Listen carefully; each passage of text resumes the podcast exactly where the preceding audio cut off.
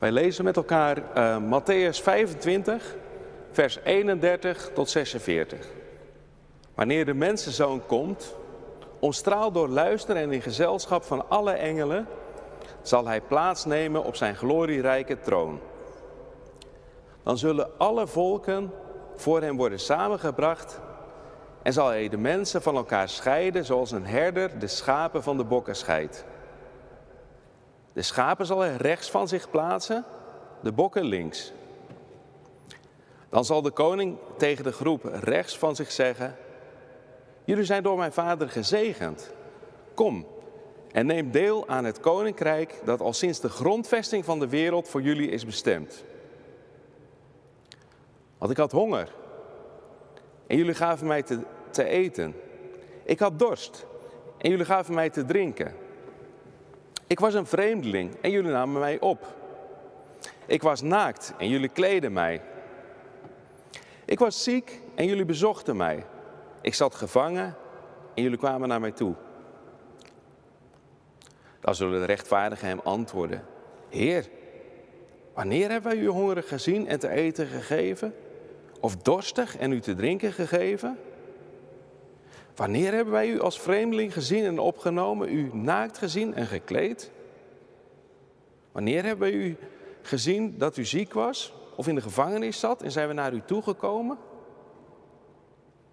En de koning zal hun antwoorden: Ik verzeker jullie, alles wat jullie hebben gedaan voor een van de onaanzienlijkste van mijn broeders of zusters, dat hebben jullie voor mij gedaan.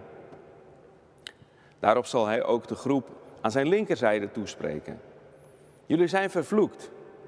Verdwijn uit mijn ogen naar het eeuwige vuur dat bestemd is voor de duivel en zijn engelen. Want ik had honger, en jullie gaven mij niet te eten. Ik had dorst en jullie gaven me niet te drinken. Ik was een vreemdeling en jullie namen mij niet op. Ik was naakt en jullie kleden mij niet. Ik was ziek en zat in de gevangenis en jullie bezochten mij niet. Dan zullen ook zij antwoorden: Heer, wanneer hebben wij u hongerig gezien of dorstig, als vreemdeling of naakt, ziek of in de gevangenis en hebben niet voor u gezorgd? En dan zal hij antwoorden: Ik verzeker jullie, alles wat jullie voor een van deze onaanzienlijke niet gedaan hebben, hebben jullie ook voor mij niet gedaan. Hun staat een eeuwige bestraffing te wachten. De rechtvaardige daarentegen het eeuwige leven. Gemeente van onze Heer Jezus Christus. Deze preek wil ik beginnen met twee verhalen. Een kerstverhaal en een ervaring uit mijn studententijd. Allereerst het kerstverhaal van de Russische schrijver eh, Leo Tolstoy. Hij vertelt over vadertje Panov, een schoenmaker. Op de avond voor kerst denkt hij verdrietig aan zijn overleden vrouw en aan zijn kinderen die ergens anders wonen. dan leest hij het kerstverhaal, onder meer over de wijzen die hun geschenken brachten. Als Jezus hier kwam, zou ik niets hebben om hem te geven, denkt vader Tjepanov. Opeens herinnert hij zich het mooiste paar met schoentjes dat hij ooit gemaakt had. Die zou ik hem gegeven hebben, mompelt hij. Hij valt in slaap achter zijn Bijbel. Opeens hoort hij een stem. Vader Tjepanov, kijk morgen naar me uit van de vroege ochtend tot de late avond, want ik kom. Pas goed op dat je me herkent, want ik zal mijn naam niet noemen. De volgende dag ziet hij een oude straatveger. Eigenlijk veel te oud om dat werk in de kou te doen. Vader Tjepanov nodigt hem uit voor een bak koffie en wat warmte. Even later ziet hij weer iemand, een jonge vrouw met een kind in armoedige kleren. Hij geeft haar wat te eten, kalmeert haar, kinder, haar kindje en geeft het paar schoentjes dat hij altijd had bewaard aan het kindje. En zo komen er nog meer mensen langs die dag. S'avonds is vader Tjepanov teleurgesteld dat Jezus niet is langsgekomen. Opeens ziet hij de mensen die hij die dag heeft ontmoet weer als in, in een visioen aan zich voorbij trekken. Dezelfde stem als gisteren zegt: Heb je me niet gezien? Want ik had honger en je gaf me te eten. Ik had dorst en je gaf me te drinken. Ik was een vreemdeling en je nam me op. Ik verzeker je, alles wat je gedaan hebt voor een van de onaanzienlijkste van mijn broeders of zusters, dat heb je voor mij gedaan. Hij is dus toch gekomen, zucht vadertje Panhof. En dan die ervaring uit mijn studententijd. We woonden op de Theofarm, een uh, oude boerderij in Houten met vooral theologiestudenten. Vanaf het treinstation in Houten kwam je daar met zo'n wit busje van Connection. Een Turkse chauffeur, een moslim, vond het altijd wel boeiend om met ons te praten over het geloof. En op een keer had hij het over het laatste oordeel. Hij vertelde, je moet over een dunne draad lopen. Onder je is er vuur. En als je niet genoeg goede daden hebt gedaan, val je in dat vuur. Als je wel genoeg goede daden hebt gedaan, kom je aan de overkant van de draad in het paradijs.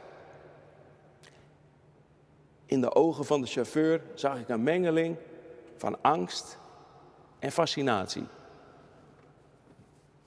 Twee verhalen.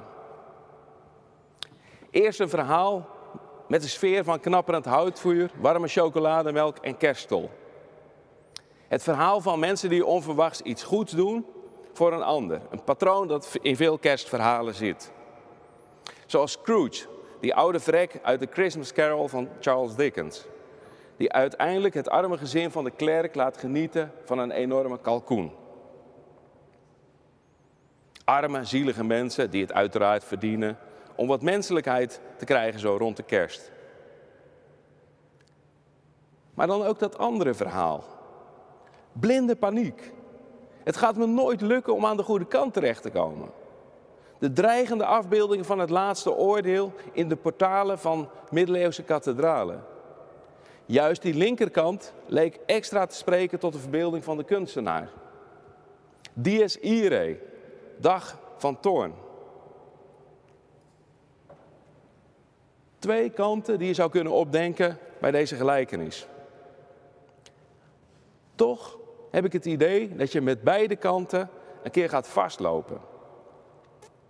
Het eerste idee van zielige, maar ook wel lieve mensen helpen. Tuurlijk, dat doet het wel goed in een kerstverhaal. En het is misschien ook wel één of meerdere pogingen waard om dat in de praktijk te brengen. Maar in de praktijk zijn de hulpbehoeftigen niet alleen maar arm en zielig en lief. Je komt vanzelf ook wel een keer een manipulator tegen. Mensen die misbruik maken van je bereidwilligheid om te helpen. Kijk, dat Jezus zich identificeert met lieve arme mensen, dat gaat er wel in. Maar zou hij ook gedacht hebben aan die manipulators? En dan dat tweede idee. Een gapende afgrond waar je mogelijk invalt bij gebrek aan goede daden. Daar loop je misschien al gelijk mee vast.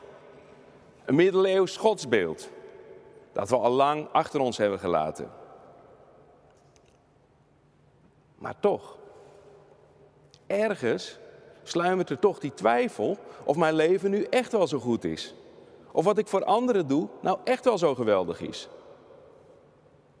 Je zou dat kunnen wegstoppen en gewoon alleen kunnen laten bij de positieve kant van het verhaal. Maar ja, dan kom je uiteindelijk weer uit bij zo'n prachtig kerstverhaal om een traantje bij weg te pinken. En vervolgens blijft alles weer zoals het was. Een verhaal dat stuk breekt op het echte leven. Deze gelijkenis is heftig en ongemakkelijk. Veel heftiger dan je misschien in eerste instantie zou denken. Laten we proberen de gelijkenis iets meer in context te plaatsen. Heel karakteristiek voor uh, het evangelie van Matthäus zijn de vijf grote redenvoeringen.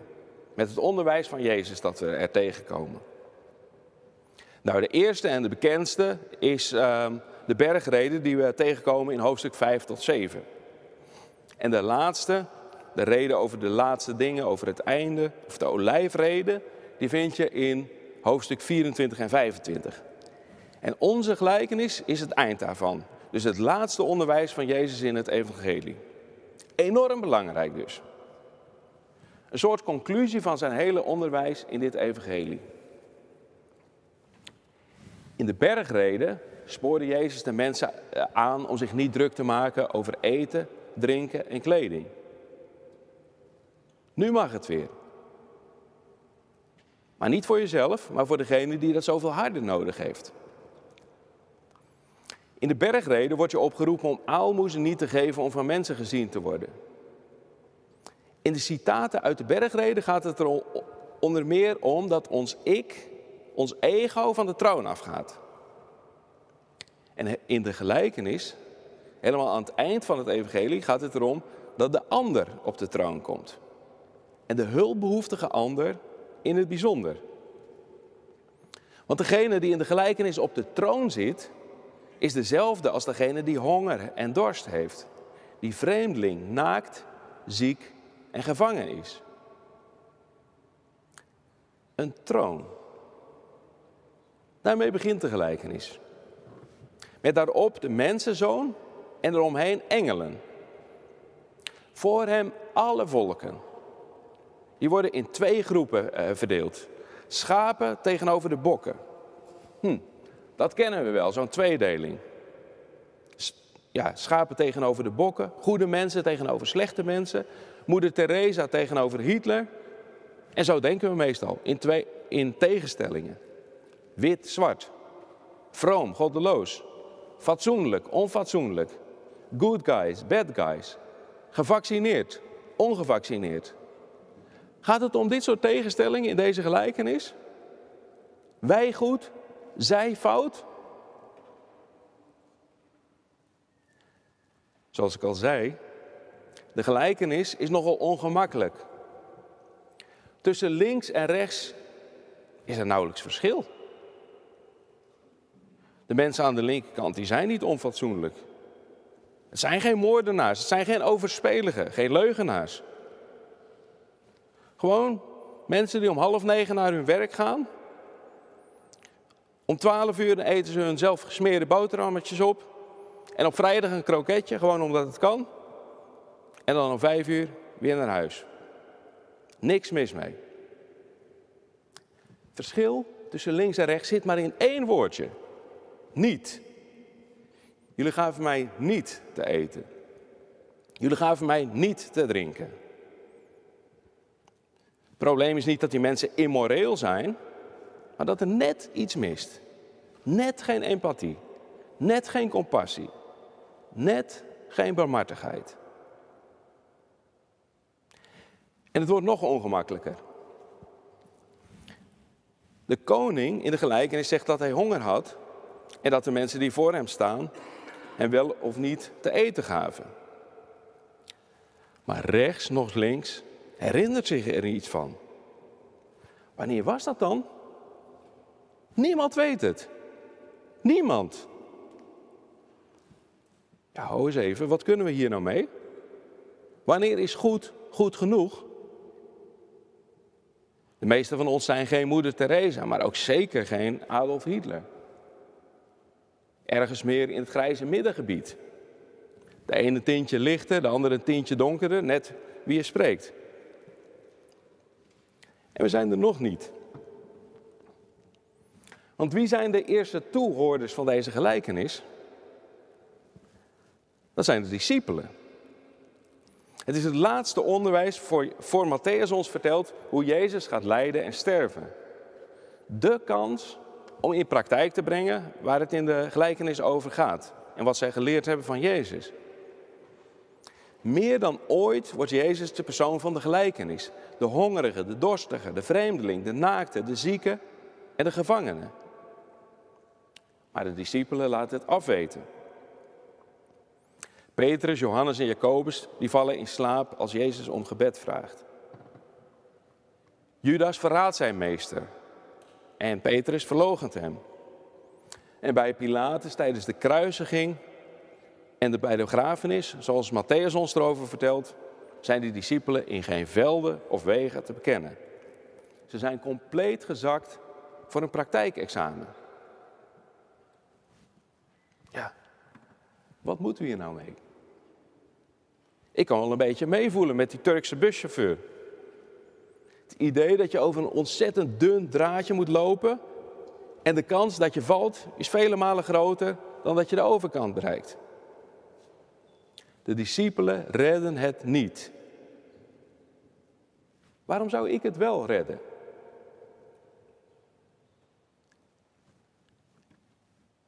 Jezus verstopt zich twee keer in deze gelijkenis. De gelijkenis gaat over het laatste oordeel, een rechtszaak. En daarin krijgt heel de mensheid de rol van verdachte. Maar Jezus heeft een dubbelrol. Hij is rechter en slachtoffer tegelijk. In het laatste oordeel wordt er beslist of ons leven de moeite waard was. En daarvoor kijkt hij als rechter vanuit het perspectief van de noodlijdende mens. Dat maakt alles glashelder. Het gaat erom hoe wij zijn omgegaan met de mensen die het niet redden in het leven. Ons leven is de moeite waard als we barmhartig zijn. Maar het gaat niet alleen over die soft skills van empathie, compassie en medemenselijkheid. We zitten in een rechtszaak. Het gaat ook om recht doen, om rechtvaardigheid. Ook die manipulator, weet je nog? Die verdient ook hulp. Niet omdat hij zo aardig is, maar omdat God wil dat wij recht doen. En omdat hij onze hulp wel nodig heeft. En dan komt het vervolg. Het leidersverhaal. Meer nog dan onze gelijkenis, het laatste oordeel. Deze keer zijn de rollen anders verdeeld. Jezus is niet rechter, hij is niet slachtoffer, maar verdachte. En hij wordt veroordeeld. En dan, aan het kruis, draagt hij alles. Niet alleen de honger, de dorst, de pijn om slecht behandeld te worden als vreemdeling, de naaktheid, de ziekte en de gevangenis. Maar ook de onverschilligheid, het gebrek aan compassie van zijn discipelen, de liefdeloosheid. Alles wordt aan het kruis geslagen. Jezus die laat die dunne draad voor wat hij is. Hij daalt af en gaat midden in het vuur staan om ons op te vangen wanneer wij van die draad afvallen. In dit laatste oordeel gaat het niet meer over onze barmhartigheid, maar om Gods barmhartigheid. Met onze eigen barmhartigheid redden we het niet. In onze zoektocht naar een leven wat de moeite waard is, stuiten we op de meest onverwachte momenten op Jezus. Het diepste is dat Hij voor ons door het vuur gaat als wij het niet meer redden. Wij zijn aangewezen op barmhartigheid. Net als ieder ander mens. En dat verbindt ons ook met die ander. We worden wat voorzichtiger om die ander in te delen als goed of slecht, fatsoenlijk en onfatsoenlijk. En daarmee komen we bij de laatste ongemakkelijkheid. Rechts en links van de troon zijn het allemaal best wel nette mensen. Maar waar zijn de echte misdadigers in deze gelijkenis? Het ongemakkelijke antwoord is dat die door de koning zelf vertegenwoordigd worden. Ik was in de gevangenis. Dacht u dat het kwam vanwege goed gedrag? Ik had honger. Dacht u dat het kwam omdat hij altijd zo hard gewerkt had? Ik was naakt. Komt dat vanwege uh, verstandig financieel beleid? Ik was een vreemdeling. Zou dat zijn vanwege populariteit in het eigen land? Dit is nou de bemartigheid waar Jezus van droomt in deze gelijkenis. Dat we mensen zien staan waarvan alles aan mankeert. Ook door eigen schuld, door eigen toedoen. En dat toch die mensen een vindplaats van Jezus worden. Want Jezus identificeert zich met die mensen die hem het hardst nodig hebben. Mensen die niet alleen maar arm zijn, zielig, maar ook zondig. Um, Zo'n 25 jaar geleden is Pastora Bea Flor begonnen met haar werk in de achterstandswijk La Tabla. Claudia uh, mag ook regelmatig met haar samenwerken daar. La Tabla is begonnen als een soort nederzetting. Waar de mensen op eigen initiatief een stuk grond innamen en daar zetten ze dan een huisje van golfplaat neer. Riolering was er nog niet, dus alles werd gewoon op straat geloosd. Andere rommel gooide men in de rivier. En daardoor waren er regelmatig overstromingen. Vanaf het begin was de drugsmafia in deze wijk een groot probleem. De politie durfde er niet te komen. En zo konden de drugsverslaafden gewoon op straat gebruiken, dealen en alles doen wat God verboden heeft. Bea Flor wist zich geroepen om in La Tabla te gaan werken. Velen voor haar hadden geprobeerd om een kerkje te stichten. Bij de meesten was het enthousiasme binnen een jaar bekeken. Wat was nou het verschil tussen Bea Flor en de rest? Waarom zit zij er nog steeds na 25 jaar? Om te beginnen, in tegenstelling tot de rest, deed zij uh, haar Bijbel in eerste instantie dicht. Voor ze met haar eigen verhaal wilde komen, wilde ze het verhaal van de anderen horen. En oplossingen zoeken. Heb je honger? Dan krijg je wat te eten. Heb je dorst? Dan geef je wat te drinken. En ze deed ook dingen die vanuit de gemiddelde evangelische kerk taboe zijn. Zoals alcohol geven aan een uh, alcoholist. Die helemaal verstijfd was vanwege overmatig alcoholgebruik. Zonder alcohol zou je dat moment niet hebben overleefd. Of voorboedsmiddelen geven aan jongeren. Die uh, van hun ouders toch wel mochten doen waar ze zin in hadden. Om de gevolgen wat in de perken te houden. Maar er was nog iets. De kerk had nog geen naam. En op een nacht droomde ze. Ze zag een naam boven de kerk staan. Jehovah Shama. Zelf wist ze niet wat het betekende. Maar ze kwam erachter. Het zijn de laatste woorden van het boek Ezekiel. En het boek Ezekiel eindigt met een heel groot toekomstvisioen. En aan het eind daarvan wordt de heilige stad beschreven. En die krijgt een nieuwe naam. Jehovah Shama. De Heer is daar. De heiligste plaats op aarde. Juist dat zou de naam van de kerk gaan worden.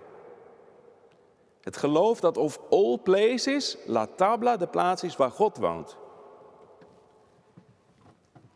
In Costa Rica zijn er wel plaatsen waar je makkelijk kunt voorstellen dat God daar is. Ehm, een bergtop met een uitzicht op een palmenstrand, plekken waar je de toekans en de papegaaien gewoon kunt zien, al dan niet in combinatie met een ondergaande zon.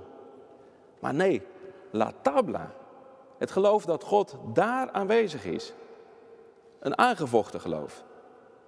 Regelmatig ging Bea Flor uh, de wijk binnen met zweet in haar handen en uh, een knoop in haar maag. Doodsbedreigingen, dreiging met verkrachting, rondvliegende kogels. Heeft het allemaal meegemaakt. Maar na 25 jaar is haar angst weg. Het bleek echt waar. De Heer is daar.